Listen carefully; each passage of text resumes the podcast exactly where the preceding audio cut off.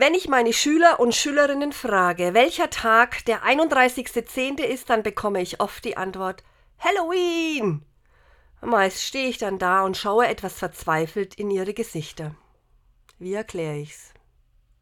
Zorn, heiliger Zorn. Zorn, den kenne ich gut. Ich bin eher ein Mensch, der sich nach außen hin aufregt. Ich halte es schwer aus, nichts zu sagen. Das hat nicht immer Vorteile, aber mittlerweile kenne ich meinen Zorn und ich überlege, wie kann ich diesen positiv lenken? Das ist auch mein Versuch beim Reformationstag.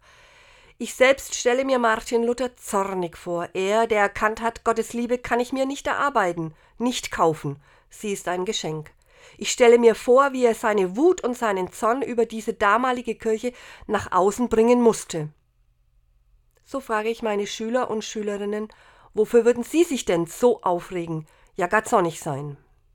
Hm. Umwelt, soziale Gerechtigkeit, Gleichberechtigung nicht nur auf dem Papier und vieles mehr. Das wünsche ich mir, dass wir Erwachsenen den Zorn der Jugend hören und mit ihnen verwandeln in einen heiligen Zorn, auf das sich unser Leben verändern kann.